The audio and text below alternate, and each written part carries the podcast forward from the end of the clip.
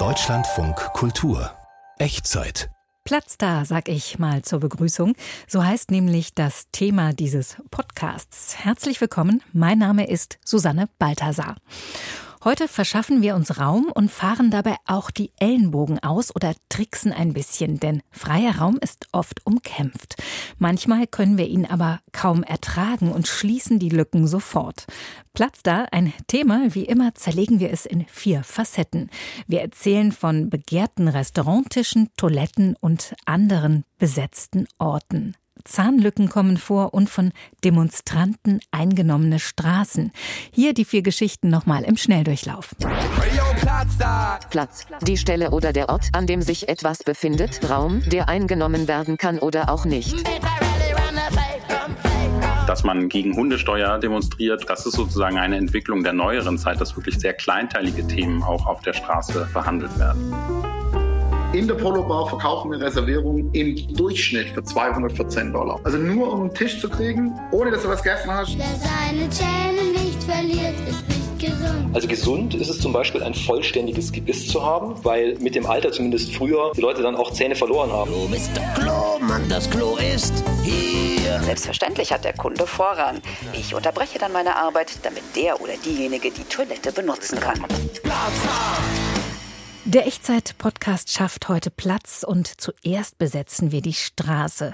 Das machen die Deutschen ja regelmäßig, um zu demonstrieren. Fridays for Future, Querdenker oder Kriegsgegnerinnen versammeln sich dort, wo alle sie sehen können. In Berlin besonders gerne am Brandenburger Tor oder auf der Straße des 17. Juni. Je breiter die Straße, desto größer die Aufmerksamkeit, könnte man meinen. Wie bei Demonstrationen öffentlicher Raum für politische Anliegen besetzt wird, darüber spreche ich jetzt mit dem Berliner Protestforscher Simon Teune von der Freien Universität. Hallo. Hallo. Herr Teune, wo kommt das eigentlich her, dass Leute wirklich auf die Straße gehen für ihre politischen Anliegen? Wann hat das angefangen? Also die Demonstrationen, wie wir sie heute kennen, haben sich eigentlich aus der Arbeiterbewegung im späten 19. und frühen 20. Jahrhundert entwickelt. Da ging es darum, einen Raum für die eigenen Forderungen zu ergreifen und sichtbar zu werden als eine Gruppe, die gemeinsame Forderungen hat, weil die Menschen waren für sich erstmal in den Fabriken, haben sich in den Kneipen getroffen, aber waren sozusagen nach außen mit ihren Forderungen nicht sichtbar. Und dafür waren diese Straßendemonstrationen gedacht, wo man sich versammelt hat, wo man Reden gehört hat und eben auch zu diesen Versammlungspunkten gemeinsam hingezogen ist. Und das ist der Ursprung von den Kundgebungen und den Demonstrationszügen, die wir heute kennen. Wie ist das denn damals gewesen? Hat man das nicht schon als Provokation empfunden oder vielleicht sogar als politisches Statement an sich, einen Raum zu besetzen, physisch, der eigentlich für alle da ist? Ja, das war für die Beobachterin erstmal unheimlich zu sehen, dass da die Leute in dieser Masse auf die Straße gehen und eine gemeinsame Forderung vertreten. Gerade auch, weil das Bild war, wenn viele Leute zusammenkommen, dann ist das immer verdächtig, dass es dazu Riots kommt, zu Gewalt. Und genau das hat die Arbeiterbewegung damals versucht, dem entgegenzusteuern, indem sie eben gerade äh, betont geordnet aufgetreten sind, indem sie im Sonntagsanzug bei diesen Demonstrationen waren. Und insofern ist sozusagen diese Demonstration eine Möglichkeit gewesen, tatsächlich sich auch als Klasse, als Arbeiterklasse zu konstituieren. Heute ist das ja ganz anders. Heute geht eben nicht mehr nur die Arbeiterklasse auf die Straße, sondern auch das Bürgertum.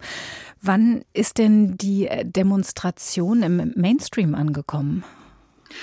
Also es stimmt, dass die Demonstrationen sehr lange eine Sache von der Arbeiterbewegung waren und sozusagen den eher marginalisierten Gruppen. Und das war in Deutschland eigentlich bis in die 60er Jahre so. Und verändert hat sich das äh, vor allen Dingen mit der Studentenbewegung 1968.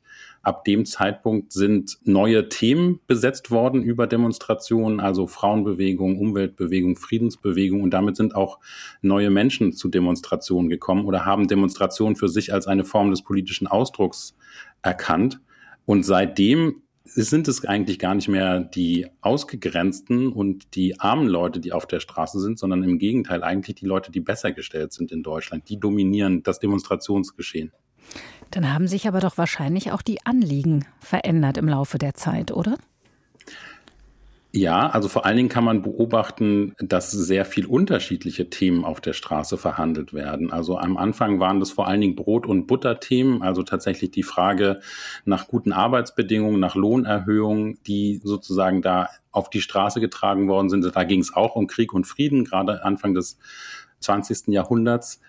Aber dass man gegen Hundesteuer demonstriert oder gegen eine Umgehungsstraße, das ist sozusagen eine Entwicklung der neueren Zeit, dass wirklich sehr kleinteilige Themen auch auf der Straße verhandelt werden.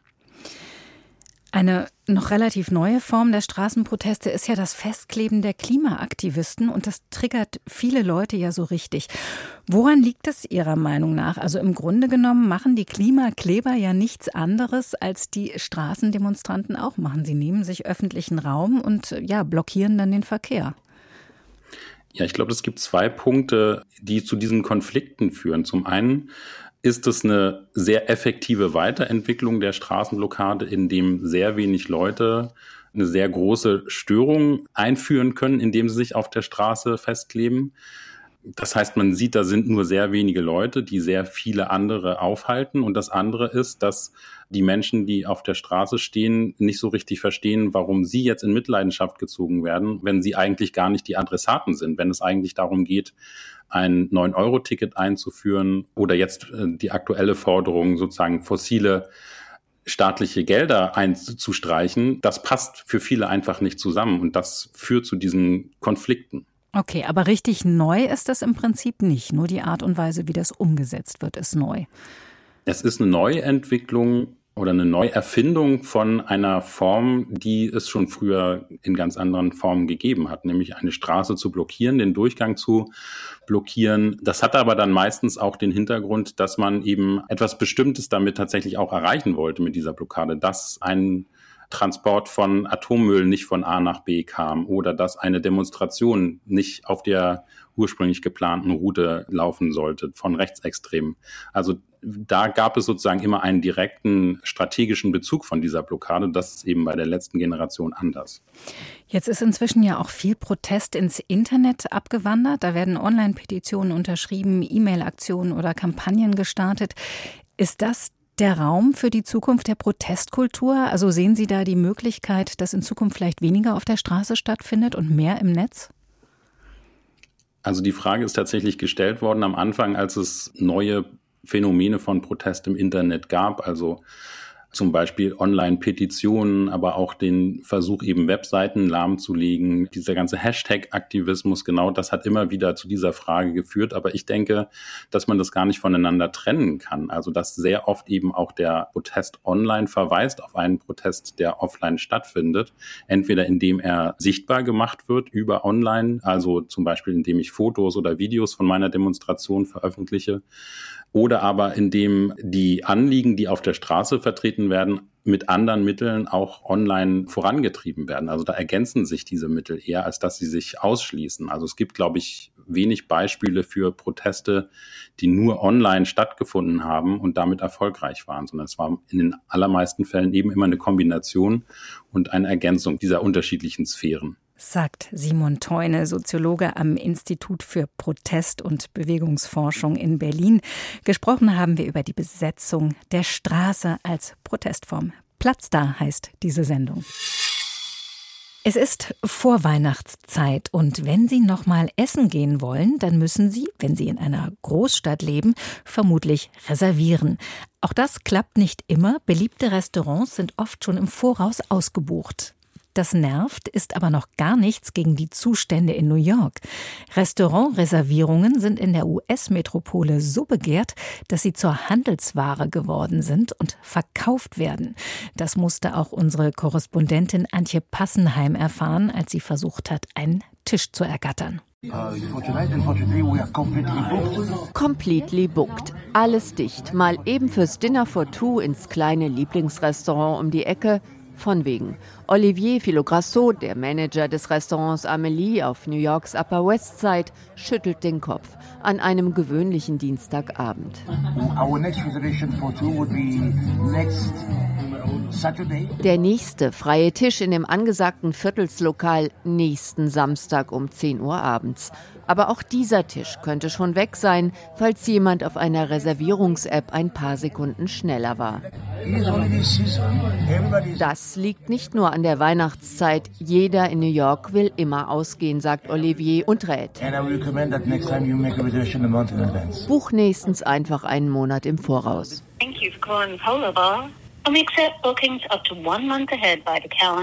Bei der angesagten Polo Bar in Midtown ist das sogar ein Muss. Walk-ins sind out. Rein kommt mit Dresscode sowieso nur, wer vorher reserviert hat. Und zwar genau für denselben Tag des nächsten Monats. Wer das will, braucht gute Nerven für die Warteschleife.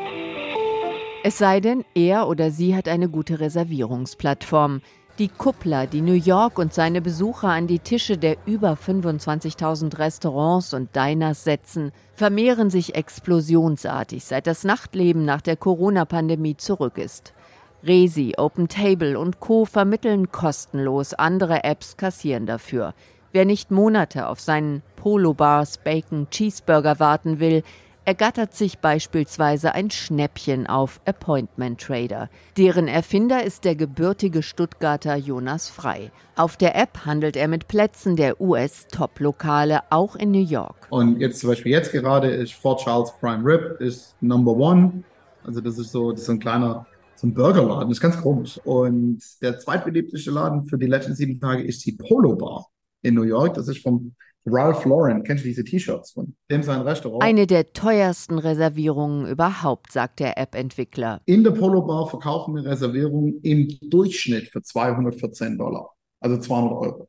Also nur um einen Tisch zu kriegen, ohne dass du was gegessen hast, nichts, einfach nur, dass du reinlaufen kannst in den Laden. Und das lohnt sich, meint Frei, denn der Besuch in diesen Essenstempeln in Manhattan sei ein Erlebnis für sich. Plätze dort würden gejagt wie Trophäen. Weißt Leute zahlen einen Haufen Geld, um zur Oper zu gehen oder in Theater. Und diese ultra-high-end-Restaurants, die wir da haben, das sind nicht diese Feinschmecker-Dinger, sondern das sind Restaurants, wo die Experience im Restaurant zu sein ist, wie, wie, ein, wie ein Event, wie eine Show in Las Vegas ist. Dann zahlst du für zwei Personen auch 200 Dollar. Und dann kriegst du nichts zum Essen. Du musst auch Essen kaufen. Im Prinzip habe sich da gar nichts geändert, sagt Frei, der seit fünf Jahren in den USA lebt. Die schnellen Plätze in den Top-Restaurants, die habe es noch nie wirklich umsonst gegeben.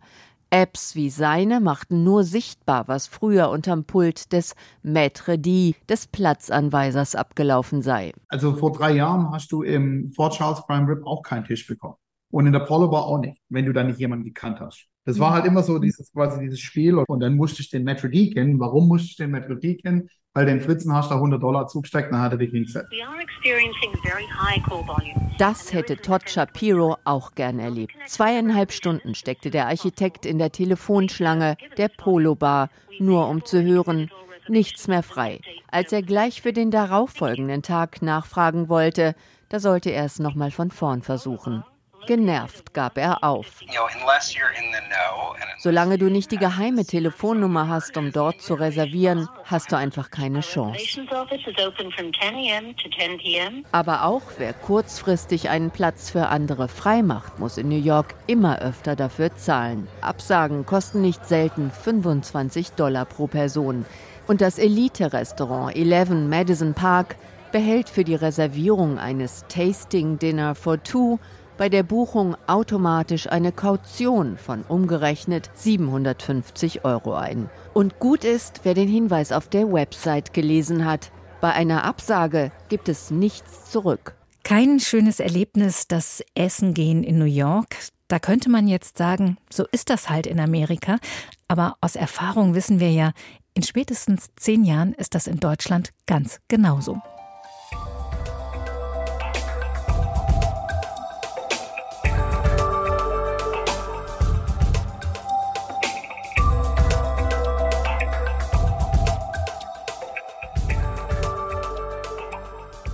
Besetzte Plätze und freie Räume sind heute unser Thema und da schauen wir jetzt in den Mund. Die Zahnreihen sind ja in der Regel geschlossen. Mut zur Zahnlücke hat kaum noch jemand. Schon ein kleiner Spalt zwischen den Schneidezähnen wird meistens wegkorrigiert. Prominente, aber auch Normalmenschen lassen sich aus ästhetischen Gründen immer häufiger das Gebiss machen. Matthias Finger hat sich das mal angeschaut. Wenn Jürgen Klopp den Mund aufmacht, werde ich geblendet. Statt vorstehender gelber Eckzähne, wie auf ganz frühen Bildern, prangen Klaviertasten in seiner Kauleiste. Das Vorbild, schöne Menschen in der Werbung. So Zähne will ich auch haben. Gut, das geht natürlich nicht, aber die Jungs, die weniger Kaffee in ihrem Leben getrunken haben, weniger geraucht in ihrem Leben, die haben glaube ich, eine ganz gute Voraussetzung. Kloppo hingegen musste, als ehemaliger Leistungssportler, die Spuren seines mittlerweile ungesunden Lebenswandels aufwendig wegsanieren lassen. Schöne Zähne stehen für Jugend und Gesundheit. Evolutionär sind wir so programmiert. Also gesund ist es zum Beispiel ein vollständiges Gebiss zu haben, weil mit dem Alter zumindest früher die Leute dann auch Zähne verloren haben. Also wenn da zum Beispiel Karies dran war, dann hat man den ja früher ziehen müssen und die hatten kein vollständiges Gebiss mehr. Erklärt Martin Gründel, Wirtschaftspsychologe an der Hochschule Harz. Zudem gelte heutzutage ein regelmäßiges Gebiss als ein Zeichen für Geld, ja, für einen hohen Status, weil eben eine Zahnspangenbehandlung Geld kostet. Wie andere kosmetische Zahnbehandlungen auch als Neuinterpretation des Goldzahns. Niklas Füllkrug von Borussia Dortmund hingegen läuft mit frecher Zahnlücke auf. Auch Schauspieler Jürgen Vogel verweigert das perfekte Lächeln. Da mein Biss ja ziemlich gut ist, ich das rohe Fleisch immer gut zerreißen konnte, ohne Messer und Gabel, habe ich gedacht, lasse ich das jetzt mal so. Für Frauen ist es nicht ganz so einfach, vermutet Schauspieltrainer Jens Roth aus Berlin. Ich denke mal, dass von Frauen immer noch mehr Schönheitsideal erwartet wird als von Männern. Man stelle sich mal einen weiblichen Jürgen Vogel vor und weiß, eine Frau mit Zähnen wie Jürgen Vogel hätte niemals einen äh, Star-Status bekommen können. Der Konkurrenzdruck sei unter Schauspielerinnen höher. Es werden mehr Rollen für Männer geschrieben. Zudem gäbe es mehr Darstellerinnen als Darsteller. Also insofern denke ich schon, dass da einige Schauspielerinnen sich versuchen werden, darüber einen Vorteil zu verschaffen, dass sie schöne und gerade Zähne haben und darin auch investieren. Das schöne Gebiss als Betriebsausgabe. Bei mir hat sich auch ein Eckzahn im Oberkiefer vor den seitlichen Schneidezahn gedrängelt. Und die mittleren Schneidezähne haben ein Rechtsdrall, von wegen perfekte Symmetrie. Meine Kauleiste ist auch ein Fall für die ästhetische Zahnmedizin. Die zielt auf möglichst helle Zähne, möglichst schön ausgerundeter Zahnbogen, in dem keine Fehlstellungen sind, wo die Zähne nicht zu kurz, nicht zu lang wirken, der goldene Schnitt irgendwo beachtet ist. Also ein harmonischer Eindruck von Zähnen, Zahnfleisch und Lippen. Erklärt Wolfgang Böhr von der Deutschen Gesellschaft für ästhetische Zahnmedizin. Zähne mit Wasserstoffperoxid aufhellen, wie beim Blondieren, geht bei 400 Euro los. Und auch bei Erwachsenen können mittlerweile Fehlstellungen der Zähne einfach behoben werden. Wenn überhaupt, macht man aus Kunststoff, kleine Nüppelchen außen auf die Zähne, die sieht man überhaupt nicht, weil die farblich genau den Zähnen angepasst sind und trägt eben den Tag über und die Nacht über durchsichtige Schienen, die eben eine ganz sanfte Kraft auf die Zähne ausüben. Mit kleinen Zahnlücken steht auch Schauspielerin und Coach Sarah Maria Beskin vor der Kamera. Von kosmetischen Generalsanierungen im Mund rät sie ihren Mandanten ab. Klar werde ich wahrscheinlich, wenn ich die Lücken in den Zähnen habe, jetzt nicht den perfekten Schwiegersohn im, in der Rosamunde Pilcher Verfilmung spielen. Aber ich habe eine ganz klare Rollenzuweisung in meinem Genre, dass ich sage, okay, ich bin dann der Bösewicht oder ich bin der Schlägertyp oder was auch immer. Das wäre dann wohl ich, wenn ich es doch noch mal zum Film schaffen sollte. Jan Bülow, der jugendliche Udo im Film Lindenberg, macht dein Ding, fällt mit seinen normalen Beißerchen im Schauspielbetrieb fast schon auf. Für ein Gespräch hatte er leider keine Zeit. Karl Christian Carbon ist Experte für empirische Ästhetik an der Uni Bamberg. Wenn die Zähne nicht ganz so gesund ausschauen, dann nehmen wir an, sie sind nicht gesund. Wir sind ja keine Zahnärzte oder Zahnärztinnen, insofern können wir das nicht nachweisen, aber Wir sind Menschen, die eben aus einer Welt kommen, die eben evolutionär geshaped worden ist. Sie könnten das eigentlich auch bezeichnen als Wahrnehmungsvorurteile. Insofern ist es nachvollziehbar, dass wir unsere Kauwerkzeuge ästhetisch pimpen. Wer gut aussieht, verschafft sich Vorteile. Es ist sogar so nachzuweisen, dass sie nicht nur bessere Jobs kriegen, bessere Gehälter und meist sympathischer wirken, sondern man vertraut tatsächlich attraktiven Menschen mehr. Auf dem Berliner Kudamm bietet ein Zahnarzt auf seiner Webseite auch Schönheitsbehandlungen fürs Gesicht an, wie Botox-Spritzen. Das Medikament wird ja ebenfalls in der Zahnheilkunde zur Entspannung der Kiefermuskulatur verwendet. Man kriegt erst ein bisschen Botox zum Knirschen und dann kann einem natürlich auch noch erzählt werden, ach, in den Schläfen, da kann man das auch noch machen. Und sonst kosmetische Eingriffe im Gesicht und Zahnmedizin zu verbinden, ergibt auch an anderen Stellen Sinn. Also zum Beispiel wenn man sich die Lippen aufspritzen lässt, etwas, um zum Beispiel einen Teil des Zahnfleischs zu verdecken. Sagt Feline Dion. Sie twittert auf Ex als Kommi-Mommi. Auch Politikern wird übrigens gern genauer auf und in den Mund geschaut. Ausgerechnet die Schneidezähne von Gesundheitsminister Karl Lauterbach von der SPD sind etwas schief. Die Selbstoptimierer von der FDP hingegen bestechen oft mit perfekten Zähnen.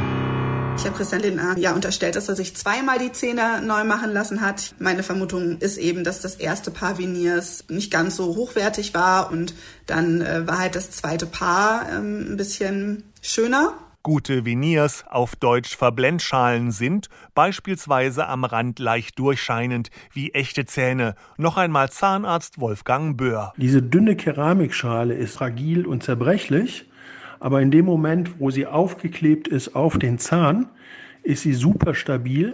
Im Gegensatz zu den früher üblichen Kronen erhalten Veneers viel Zahnsubstanz. Allerdings sind sie keine Kassenleistung und kosten um die 1000 Euro pro Zahn. Gelohnt hat sich der Sanierungsaufwand für Christian Lindner allerdings schon. In einer Umfrage wurde der FDP-Chef zum schönsten Politiker gekürt.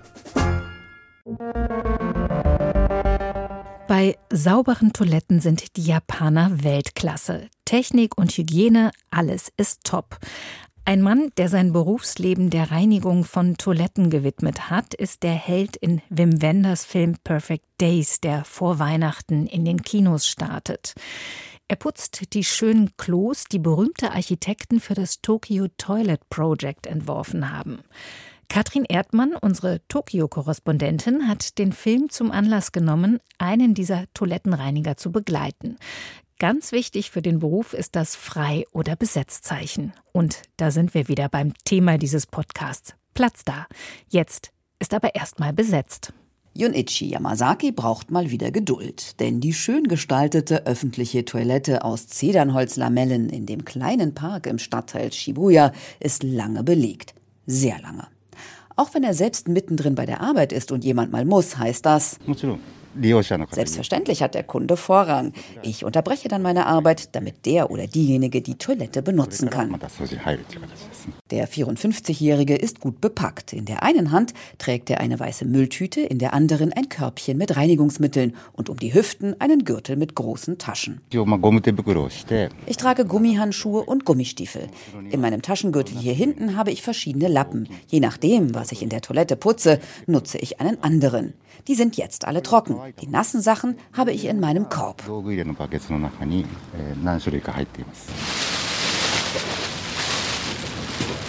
Der Gast ist weg. Jetzt ist Yamazaki endlich dran. Jeder Handgriff sitzt. Zunächst wischt er mit einem weichen Lappen über die Ablageflächen. Jetzt putze ich den Staub weg. Natürlich immer von oben nach unten, damit es schön sauber wird.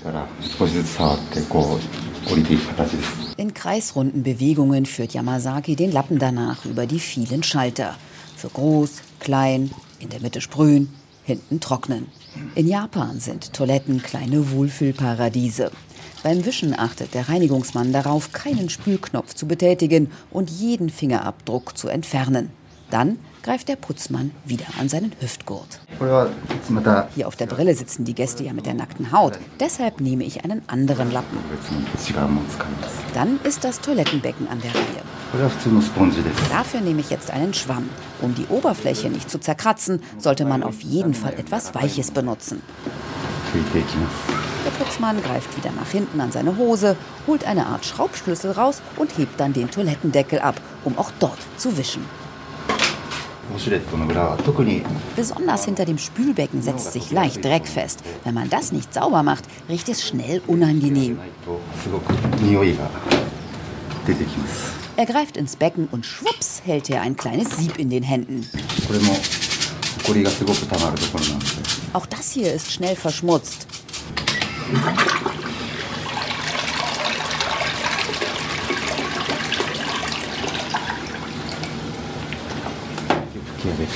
So, jetzt ist gründlich sauber. Während Yamazaki bislang vor dem Becken hockte, geht er nun ganz in die Knie, hält einen Taschenspiegel unter die ovale Form. Ich checke, ob noch Reste oder Unreinheiten da sind. Die Toilette in dem kleinen Park hat der japanische Stararchitekt Kengo Kuma entworfen, der immer mit viel Holz arbeitet. Und so ist es im Örtchen mit Baumscheiben an den Wänden recht gemütlich. Für die fünf Toiletten, sogar eine für Kinder ist dabei, hat er insgesamt eine halbe Stunde Zeit. Er putzt schon seit 30 Jahren Toiletten, kam eher zufällig dazu und ist dabei geblieben.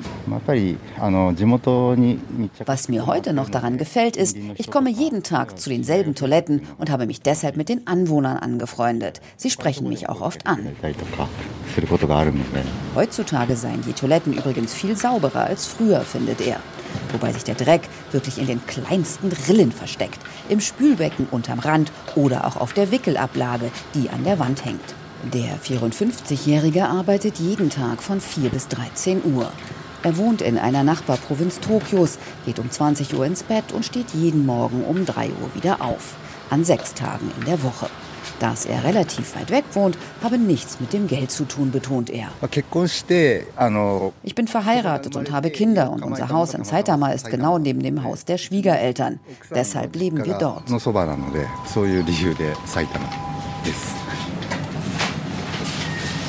Nachdem er hier und da nochmal letzte Wassernasen wegpoliert hat, kommt zum Schluss noch der Wischmopp zum Einsatz. In die Ecke links, einmal quer rüber nach rechts, zack, zack, zack. Die Designertoilette blitzt noch ein bisschen mehr. Alles wieder einpacken, zum Auto tragen und auf geht's zum nächsten stillen Örtchen. Und das war unser letzter, manchmal besetzter Ort. Nach reservierten Tischen, geschlossenen Zahnlücken und lahmgelegten Straßen. Viermal haben wir um Platz gekämpft und ihn auch mal freigegeben. Und damit sind wir am Ende dieses Podcasts angekommen. Die Echtzeit können Sie auch live hören, immer samstags zwischen 16 und 17 Uhr auf Deutschlandfunk Kultur. Ich bin Susanne Balthasar und freue mich, dass Sie zugehört haben. Tschüss und bis bald.